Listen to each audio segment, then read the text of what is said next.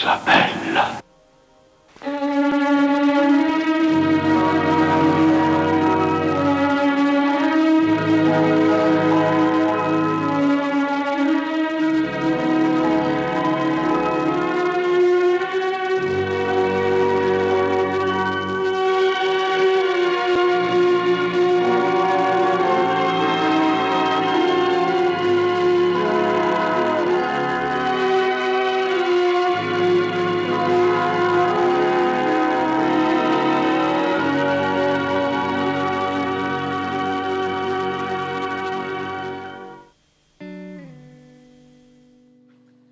Questa volta, complice anche il gatto alle mie spalle, parliamo di pazzia, follia al cinema.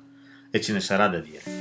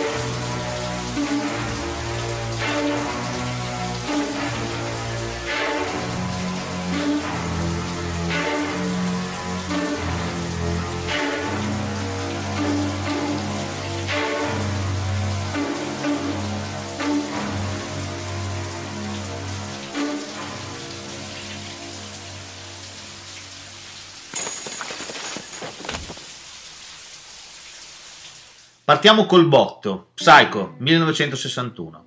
Ora, chi non ha visto Psycho nel 2015 forse dovrebbe recuperarlo.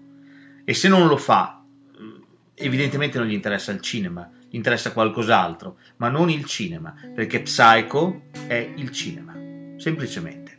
Psycho è uno dei film più famosi del maestro del brivido Alfred Hitchcock. Ora, Considerato che Alfred Hitchcock è uno dei registi più grandi che siano mai esistiti al mondo, in assoluto, Psycho è una delle punte di diamante del suo cinema, non l'unica, perché Alfred Hitchcock nella sua carriera ha fatto tantissimi splendidi film.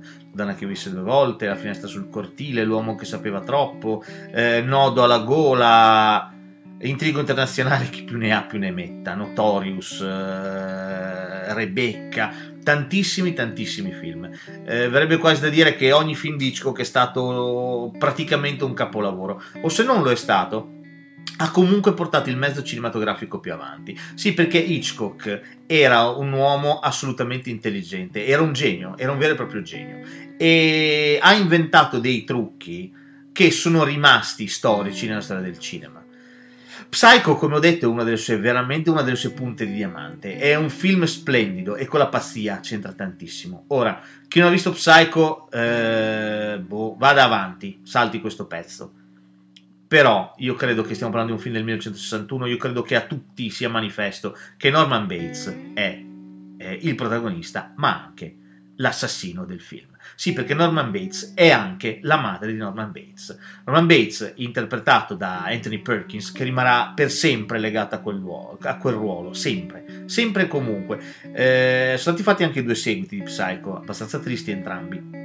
Ma eh, per esempio in China Blue di Ken Russell lui fa un ruolo molto simile a quello di Norman Bates, non ci si discosta più di tanto, fa un predicatore pazzo fissato col sesso. Dunque eh, Psycho cos'è? Psycho è un film geniale. Già bisogna pensare che, che Hitchcock, quando, quando, pensò, quando decise di fare questo film, ehm, fece comprare i diritti del libro di Robert Bloch, che era appena uscito negli Stati Uniti, eh, sotto falso nome, perché altrimenti i diritti sarebbero saliti alle stelle. Contemporaneamente, però, fece una mossa molto furba. Andò in tutte le librerie del paese edicole, drugstore, librerie e comprò tutte le copie disponibili di Psycho, in modo che quando uscì la notizia che la Universal avrebbe prodotto un film eh, di Alfred Hitchcock, il maestro del brivido, e sarebbe chiamato Psycho, tratto dal romanzo di Robert Bloch, tutti avrebbero voluto trovare quel libro, comprare quel libro e leggere quel libro. Ma lui li aveva comprati praticamente tutti, quindi era difficilissimo leggere il romanzo e quindi sapere chi era l'assassino. Il film si basa tutto su questo. Per la prima metà del film non succede assolutamente nulla. Anzi, la protagonista, la protagonista, femminile, che è Janet Lee, quindi una signora attrice, non stiamo parlando di una comparsa, ma un'attrice molto importante, fino a metà film sembra che stiamo seguendo una storia di mm, una tresca tra amanti, lei ha sottratto del denaro, fino a che non si, for- non si ferma nel famigerato Bates Motel. Lì il film cambia, da lì in poi. Eh, Hitchcock, cosa insolita per l'epoca, aveva anche messo una clausola secondo cui nessuno poteva entrare eh, in sala a film cominciato. Perché? Perché se qualcuno fosse entrato nella seconda metà del film avrebbe visto Janet Lee sparire. La scena della doccia è Janet Lee, quella che viene uccisa nella doccia da Norman Bates, ok? Quindi lui aveva anche fatto questa cosa, ripeto, un uomo geniale, uno che lavorava non solo per il cinema e per fare del bene al mezzo, ma lavorava anche in prospettiva eh, di marketing, se ci pensate. Queste sono tutte trovate meravigliose, meravigliose. E solo un genio del cinema poteva arrivare veramente a tanto. Psycho poi che cos'è? È un film girato in bianco e nero? In un periodo in cui il colore c'era e come, ma per evitare e fregare la, cin- la, censura, lui lo ha girato in bianco e nero, così non potevano censurarglielo con tutto quel sangue. È un film che basta guardare la scena della doccia con tutti quegli stacchi, è da storia del cinema. Tra l'altro, il, il corpo di Janet Lee eh, non viene mai toccato da una, da una coltellata, mai. Ma la scena è talmente forte e la musica di Bernard Herrmann è talmente azzeccata che noi eh, ci sembra di vederle quelle coltellate che, che, feriscono e lacerano il corpo di Jet Li. In realtà no, non succede mai, non succede mai, fateci caso, guardatela bene, eh, il coltello non penetra mai la carne, assolutamente, anche questo lo fece per evitare la censura. Quindi eh, genio, genio allo stato puro. Ne parlo tanto di Psycho perché, ragazzi, Psycho è veramente fondativo, è storia del cinema. E dove sta la follia? La follia sta che Norman Bates è sia Norman Bates che la signora Bates, cioè un ragazzo completamente sconvolto, eh, la madre è morta, l'ha mummificata e interpreta nella sua testa questa specie di teatrino schizofrenico in cui lui fa parecchi ruoli. Ehm, e, poi, e poi è Hitchcock allo stato puro. È un film che ti può cambiare veramente la prospettiva del cinema, cioè è un film che eh, ti farà amare il mezzo per quello che è. Il cinema è immagine e Psycho spinge il mezzo oltre il consentito, lavorando di montaggio, lavorando di inquadrature, lavorando di sottigliezze e lavorando anche di sceneggiatura. Quindi veramente un capolavoro. Partiamo da qui per parlare di follia. Quando faccio la brava e rimango tranquilla. Di mamma sull'angelo e papà mi chiama la sua pupilla. Ma se faccio i capricci e rispondo sgarbata, per mamma sono un diavolo, per papà una gran maleducata. Ora io vorrei che qualcuno mi spiegasse perché io sono troppo giovane per...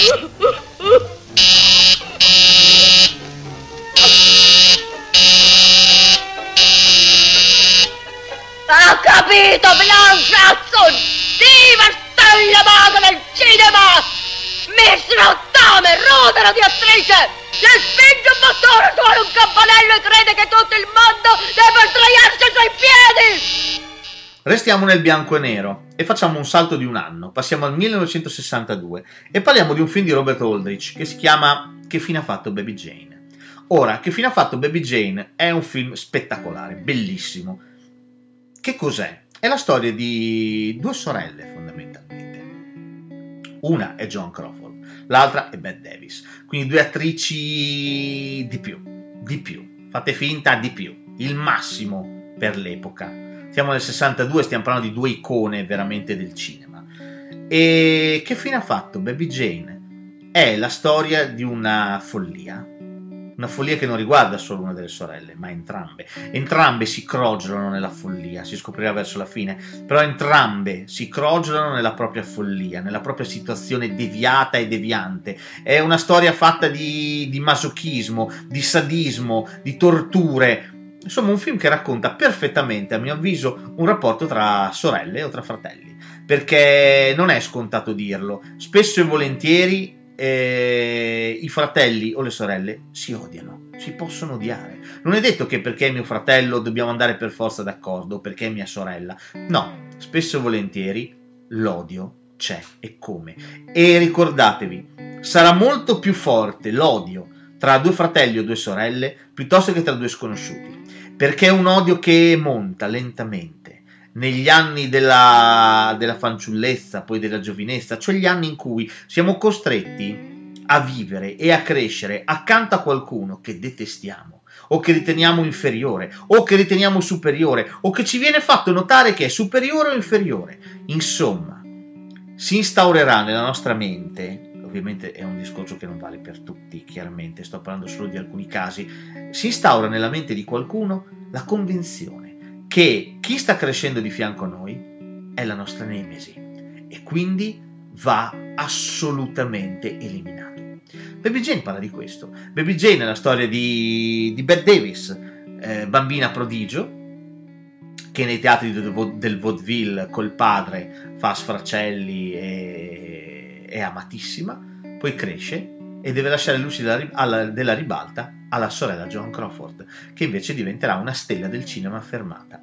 Tutto questo, questa parabola si concluderà nel momento in cui John Crawford avrà un incidente stradale e perderà l'uso delle gambe, causa della frattura della spina dorsale. Da quel momento le due sorelle sono costrette a vivere in simbiosi l'una con l'altra. John Crawford dipenderà in tutto e per tutto dalla sorella Bette Davis e Bette Davis non perderà mai occasione di far sentire eh, in debito John Crawford, di umiliarla e di farle capire che la sua vita è nelle sue mani. Tutto questo fino al finale, in cui i ruoli si ribalteranno un'altra volta, però ormai è troppo tardi perché Bette Davis sarà scivolata in una regressione infantile che abbraccia pesantemente la follia. Insomma, mm, un film, eh, come posso dire, un film... Eh, entomologico, cioè un film che studia le sue protagoniste sotto un microscopio, le mette lì dentro un vetrino e le studia, le studia attentamente per vedere come si comportano, fino a che punto possono arrivare, il male che riescono a farsi. Ecco, è anche questo, è lo studio, veramente lo studio medico eh, di un rapporto tra consanguinei. Fino a che punto ci si può spingere per far del male all'altro. Un film splendido, 62, ripeto, Robert Aldrich, recuperatelo, non, se non fosse altro per vedere due splendide attrici che ora non ci sono più. Eh, e per vedere veramente, veramente la vecchia Hollywood in azione, cioè quando i film erano veramente memorabili e non il pattume che ci arriva adesso. Ti hanno ragguagliato sull'istituto? So soltanto che è un manicomio per i criminali pazzi. Accogliamo solo i pazienti più pericolosi e disturbati, quelli che nessun altro ospedale sa gestire. Da qui in poi vi si richiede di consegnare le vostre armi. Siamo gli ispettori federali incaricati. Ma finché siete qui, seguirete il protocollo. Signori, benvenuti a Shutter Island.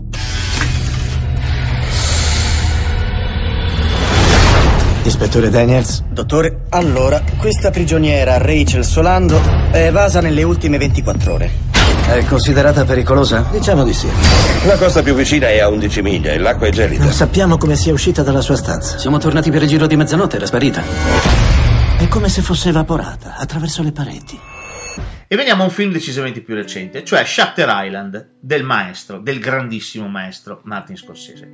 Ora, c'è chi con Scorsese ce l'ha, ah, fa tutti i film con DiCaprio, ma che ve frega voi? Ma che ve frega voi? Pure Hitchcock faceva tutti i film con James Stewart, con Cary Grant.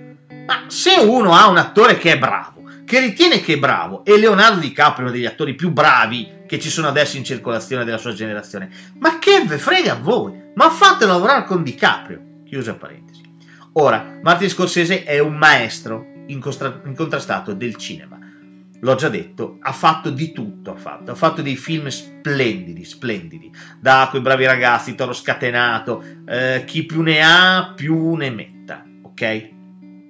Questo Shutter Island, a mio avviso, che è un thriller, già aveva fatto un thriller facendo il remake di Cape Fear, quello con De Niro, che è quello spettacolare, il remake di, di Scorsese, di Cape Fear con Nolte, eh, Jessica Lange, Juliette Lewis e De Niro nel parte del villain, nella parte del villain è meraviglioso, recuperatelo a tutti i costi perché è un film splendido.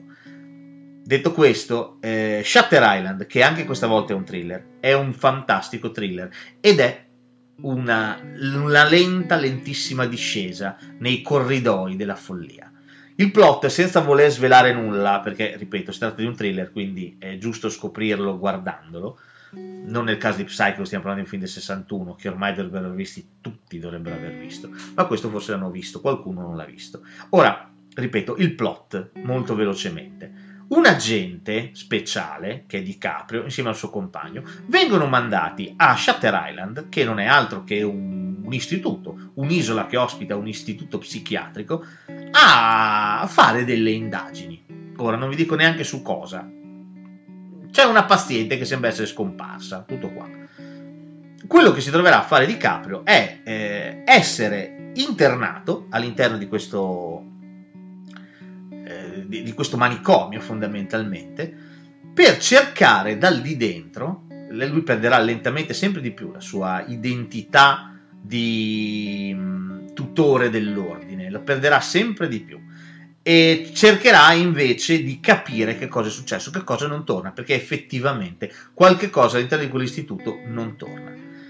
Alla fine i nodi verranno al pettine e devo dirvi che il finale di Shutter Island a mio avviso è una cosa straordinaria è veramente mh, mm, eh, la follia la follia che si rende conto della propria follia e decide decide di eh, abbracciarla piuttosto che ehm, avere la consapevolezza di una normalità però di una normalità colpevole, di una normalità impossibile da, da accettare. Mi rendo conto che è un discorso molto fumoso, però guardate il film e tutto vi verrà chiaro. Poi il resto è, è Scorsese, che dirige da Dio, come se non ci fosse un domani, con inquadrature spettacolari, bellissime, con un DiCaprio a palla, veramente bravissimo, e un, un, film che non sbaglia un attimo, non sbaglia un'inquadratura, non sbaglia un momento, ti tiene col fiato sul collo, anche se tu a metà film pensi di aver capito tutto quanto, perché di fatto è vero, cioè a un certo punto si scopre, si scoprirà. Tu appena lo dici, eh sì, sarà così.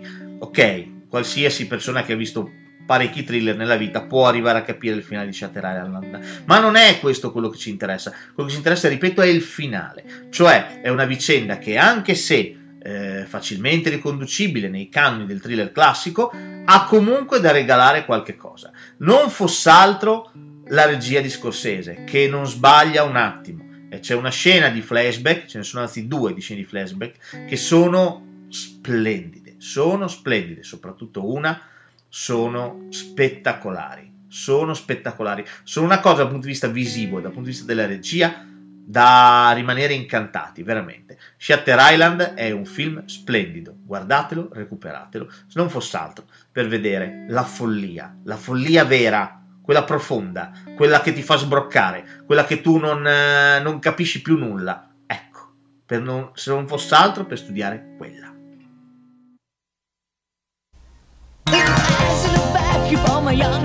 It's the night of the senior prom. The Bates High School gym is alive with excitement. Everybody is there, even Carrie White. The girl no one likes. We're all sorry about this incident, Cassie. It's Carrie! And everyone makes fun of her. The girl who lives in that creepy house with with her crazy mother. See the sin of her days and ways. Show her that if she had remained sinless, the curse of blood would never have come on her. The girl with the strange power. If I concentrate hard enough, I can move things. E iniziamo a parlare di altri tipi di follia, non la follia vera e propria, ma altri tipi di follia. In questo caso ci interessa la follia religiosa. Carrie, lo sguardo di Satana, quello originale, mi raccomando, quello originale di Brian De Palma, grandissimo maestro anche lui, non il remake abbastanza triste che è stato fatto un paio d'anni fa, quello veramente non aggiunge, non toglie nulla e soprattutto è inutile, eh, nel senso che Sissy Space che era perfetta nel ruolo di Carrie, era impacciata, era bruttina, eh, questa no, la Chloe Morenz è una topa straordinaria, non, non, ha senso, è un personaggio che non ha senso, non può essere una disadattata sociale, non può essere una a cui tutta la scuola eh, la ritiene la nerd e le da dietro, non può essere così, non ha il physique du role giusto, è troppo topa, è troppo patata, non può essere. Sissy Spacek invece, col suo fisico acerbo, ehm, ripeto, col suo fare impacciato, timido, silenzioso, era perfetta. Era l'incarnazione perfetta di Carrie. Ora, per chi non lo sapesse, Carrie è il primo romanzo di Stephen King.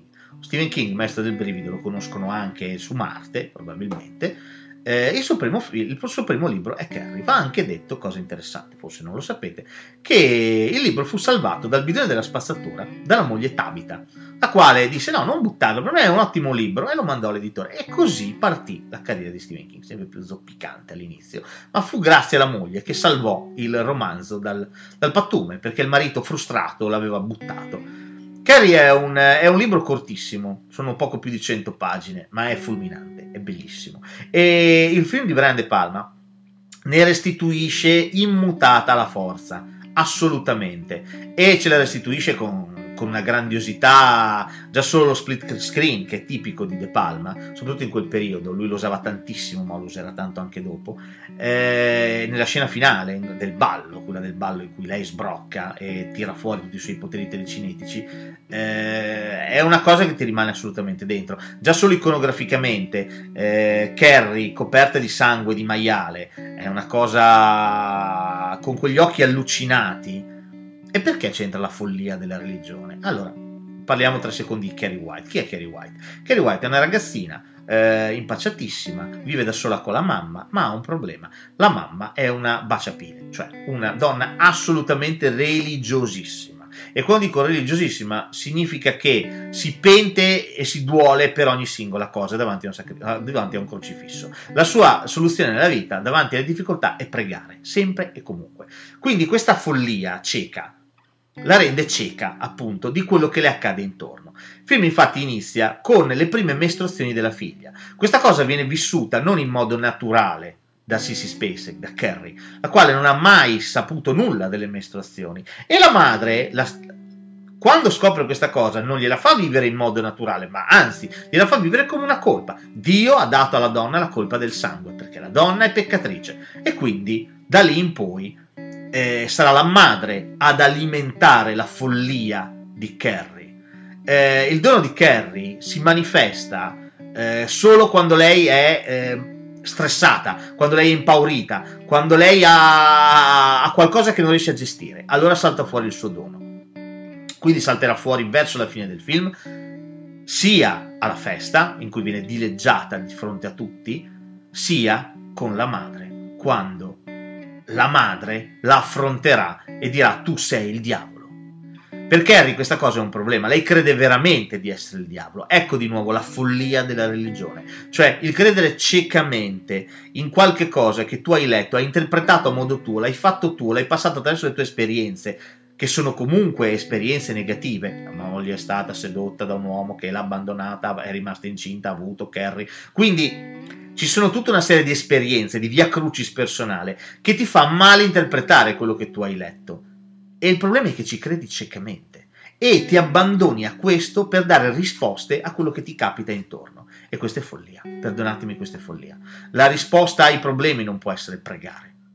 Kerry è lì per dimostrarci l'insulsaggine di questa cosa. È assolutamente fuori di testa la madre di Kerry. E quando Carrie alla fine del film dolorosamente ma necessariamente la affronterà perché la madre tenterà di ucciderla, di uccidere quel demonio che è sua figlia, che lei ritiene sia sua figlia, invece di capirla, e la crocifiggerà, non scordiamocela mai questa cosa, eh, Carrie crocifigge la madre. Eh, c'è, credo, il pensiero di un autore molto libero, molto anarchico, come De Palma, che vive in un, eh, in un paese, come gli Stati Uniti, che è estremamente invece radicato, radicata la religione, tantissimo, il fanatismo è estremamente radicato, e dentro c'è tutto il suo pensiero, c'è tutta la sua forza. Un film straordinario. Che cosa è questa palla di lardo? Signore, ciambella con crema, signore! Una ciambella con crema? Signor sì, signore! E come ci è arrivata qui? Signore, l'ho presa alla mensa, signore! È permesso portare vivere in camerata palla di lardo? Signor no, signore! Sei autorizzato a mangiare ciambelle con crema in camerata palla di lardo? Signor no, signore! E perché no palla di lardo? Signore, sono in sovrappeso, signore! Perché tu sei un ciccione ributtante e fai schifo, palla di lardo! Signor sì, signore! E perché hai nascosto la ciambella con crema dentro la tua cassetta, palla di lardo? Signore, perché avevo fame, signore! Perché tu avevi fame, palla di lardo. E passiamo a un altro grandissimo maestro del cinema, Stanley Kubrick. Ora, Stanley Kubrick credo che sia il regista, preferito di chiunque ama il cinema, nel senso che nella sua carriera eh, ha fatto praticamente, ha esplorato ogni genere cinematografico possibile. E in ogni genere ha lasciato il segno, nella fantascienza con 2001, nel film storico con Spartacus, eh, ma non solo, nel film fantapolitico con il Dottor Stranamore, eh, stiamo parlando del trattato sociologico che è Arancia Meccanica, se ci pensate la follia nel cinema di Stanley Kubrick torna tanto, torna in Arancia Meccanica, torna tanto nel Dottor Stranamore, la follia della, della guerra, no? Il, la follia di pensare anche solamente che le cose si possono aggiustare. Già solo quel finale meraviglioso con eh, i bombardieri che sganciano bombe nucleari e quella canzone splendida che dice un giorno, non so quando, non so dove, ci rincontreremo ancora. Quindi la follia probabilmente interessava molto a Kubrick, la follia del, dell'uomo e la follia della guerra in modo ancora più prepotente, perché sia in Orizzonti di Gloria, che è un film sulla Grande Guerra con Kirk Douglas, dove ci sono questi che si sono rifiutati di andare al massacro e vengono fucilati, e anche in Full Metal Jacket dell'86. Ora, preferisco parlare di quest'ultimo perché è uno dei suoi ultimi film, dopo farà solamente Ice White Shut, e e lo trovo un film eh, bellissimo, veramente bellissimo. Ora, eh, Full Metal Jacket racconta la follia della guerra in due determinati momenti. Il film infatti divide in due tronconi, c'è la parte dell'addestramento, pre-Vietnam, e la parte del Vietnam. In entrambi la follia c'entra e come. Nel primo troncone abbiamo questo sergente tutto di ferro che porta, fa scivolare nella follia il soldato Paradilardo, un meraviglioso Vincent Onofrio. Ve la butto lì, se non l'avete recuperato su Netflix c'è la serie mh, completa di Daredevil, dove Vincent Donofrio, il nostro Vincent Donofrio Paradilardo, fa il cattivo. Ecco, recuperatela, perché Vincent Donofrio è un attore straordinario. E in Daredevil, dove il cattivo non è semplicemente abbozzato, ma è veramente molto, molto approfondito, veramente tanto, molto inedito per una serie televisiva, secondo me, eh, fa una parte esagerata, quindi recuperatelo. Detto questo, il, segge- il, sergente fa scivolare lentamente nella follia il soldato Paladilardo. Questo porterà alle estreme conseguenze che il soldato Paladilardo ucciderà prima il sergente e poi se stesso.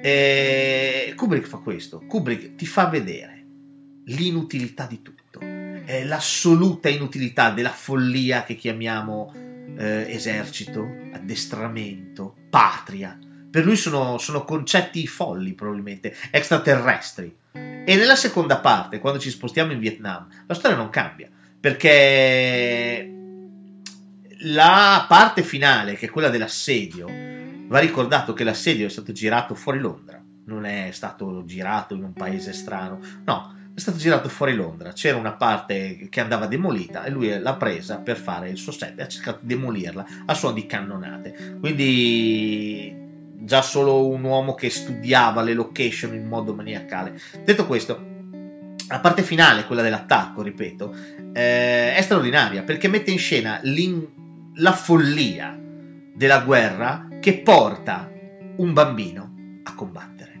Il cecchino alla fine è un ragazzino, è una ragazzina, è, è giovanissima, è giovanissima. E la stessa follia ritorna nell'ultima sequenza del film, in cui i soldati, tra le macerie, tra le esplosioni, tra le fiamme e notte, hanno portato a casa una vittoria che non esiste, perché alcuni di loro sono morti e hanno ucciso un bambino. Cantano la marcia di Topolino e se ne vanno. Ecco, eh, questo era Kubrick. Forse la follia gli interessava veramente tanto. E la follia della guerra, che ritorna in tantissimi film, perché la guerra non va mai osannata, non va mai ricercata come un obiettivo, come un fine, ma va sempre condannata per quello che è, una follia, solo ed esclusivamente una follia. Kubrick l'aveva capito e in tutti i suoi film, compreso, ripeto, il Dottor Stranamore, eh, cercava di far passare, secondo me, questo messaggio. La follia è tangenziale alla guerra, probabilmente, anzi, sono sinonimi.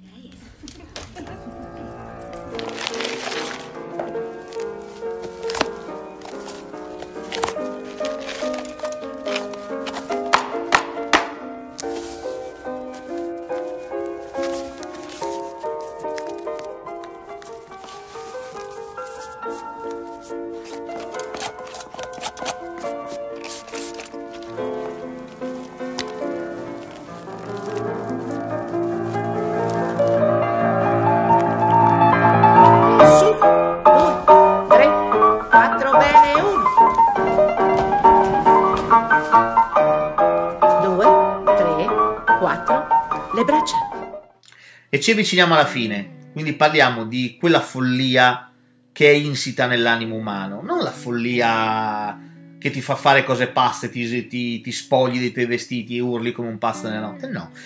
Eh, quella follia che può essere scambiata anche per normalità. E quindi parliamo di Black Swan, il cigno nero.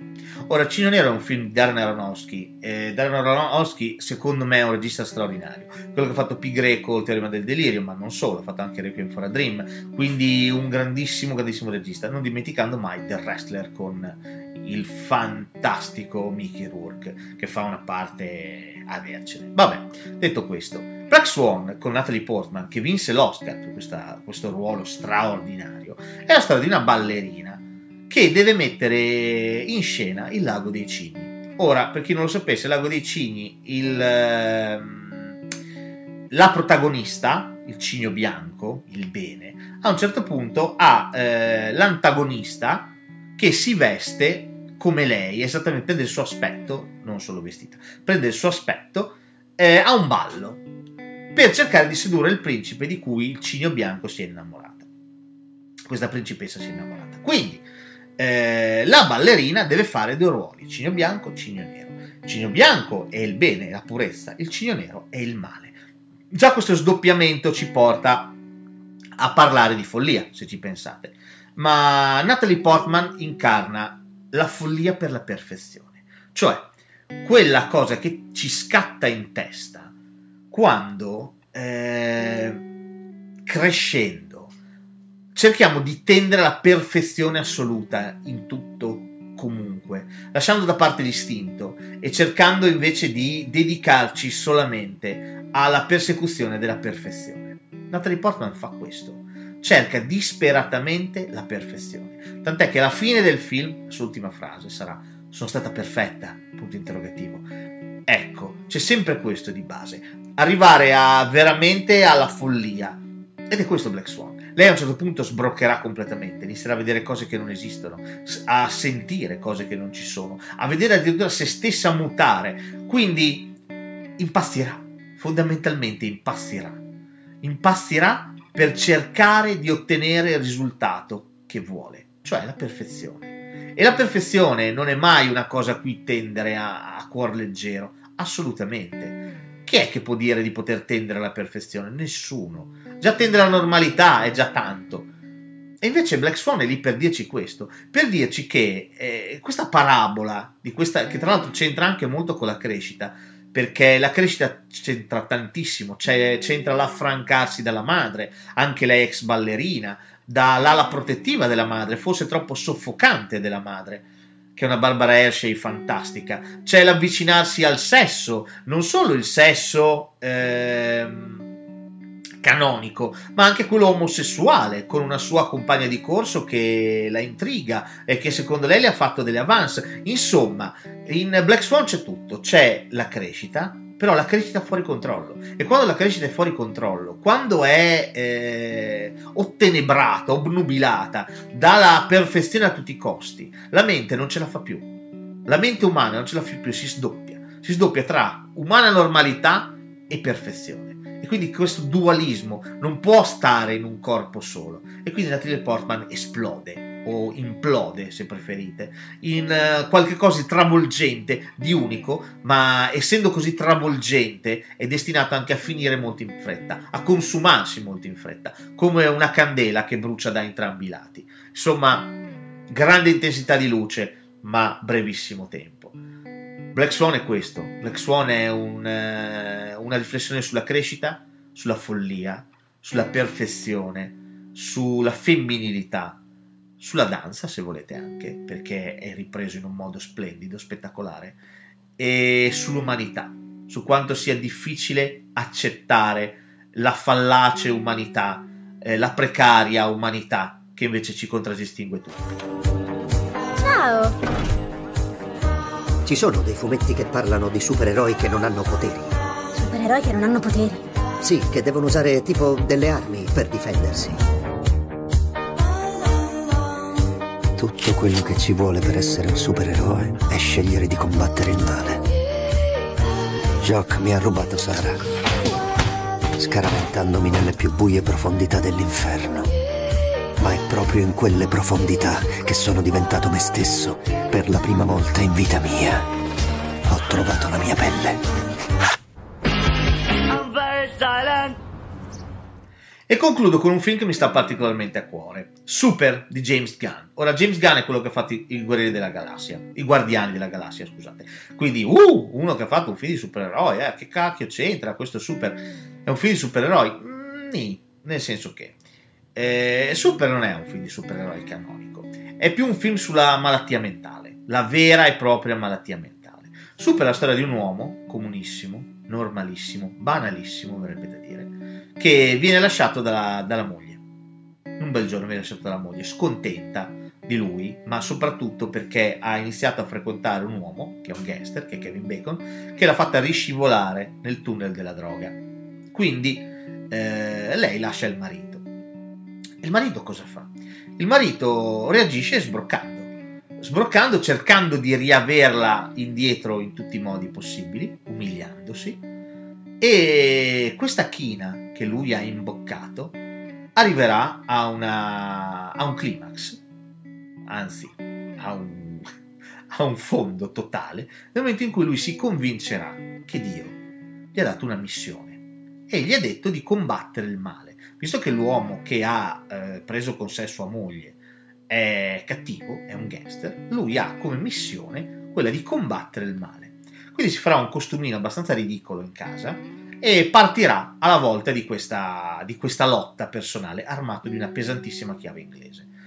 In questo lo aiuterà Ellen Page, che eh, gestisce un negozietto di fumetti e quindi lo aiuterà a gestire i superpoteri di un supereroe senza poteri, però, senza superpoteri, un eroe comunissimo, una specie di kick-ass, ok? Eh, senza poteri ma con tanta determinazione, una specie di Batman. E anzi lo affiancherà, anche lei si, si vestirà di tutto punto e farà, lui sarà Crimson e lei Bolt Girl. Quindi i due saranno affiancati nella lotta del male. Allora, fin qui tutto bene, uno dice, beh, è un film sui supereroi.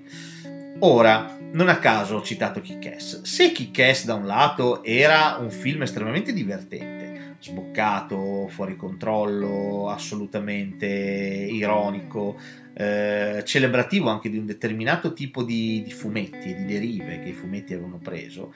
Ed era un film assolutamente cazzaro, divertentissimo, che, che è un po' più serioso verso la fine, però ci stava tutto. Ora Super, più va avanti, più lo spettatore si rende conto di stare assistendo a qualcosa di malato.